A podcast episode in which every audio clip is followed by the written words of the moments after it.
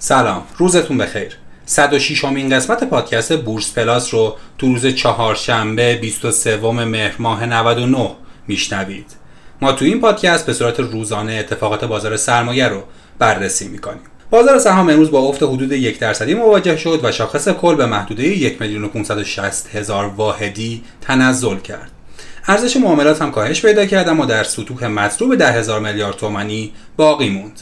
امروز برخلاف دیروز شاهد خروج نقدینگی حقیقی ها بودیم که رقم اون حدود هشتاد و هفت میلیارد تومان بود. با انتشار اخباری در خصوص آزادسازی منابع ارزی در عراق و کره جنوبی کمی از التهابات ارزی کاسته شد و نرخ ارز و طلا به ترتیب در محدوده سی و یک هزار و ششصد تومان و پانزده میلیون و نهصد هزار تومان قرار گرفت. بازار سهام امروز شرایط مناسبی رو تجربه نکرد و تحت فشار ارزه با افت مواجه شد.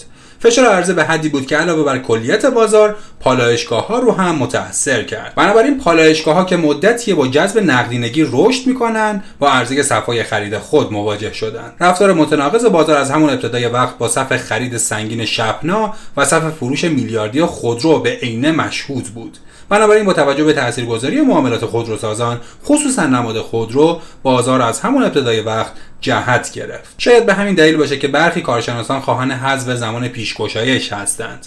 به عبارتی موضوع پیش‌گشایش و صف نشینی مدتیه که بلای جون بازار شده و فعلا با توجه به تبعات احتمالی اون اراده‌ای برای حل یا حذف اون نیست.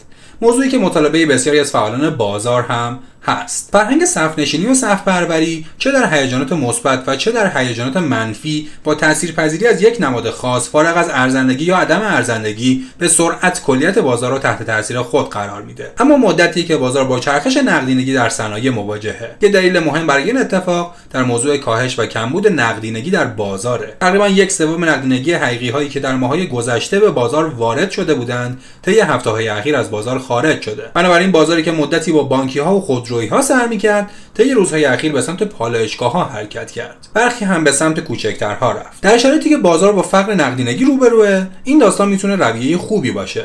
البته بازار طی معاملات روزهای اخیر و روز گذشته ثابت کرد که میتونه از مقاومت‌های محدوده یک میلیون و ششصد هزار واحدی هم عبور کنه.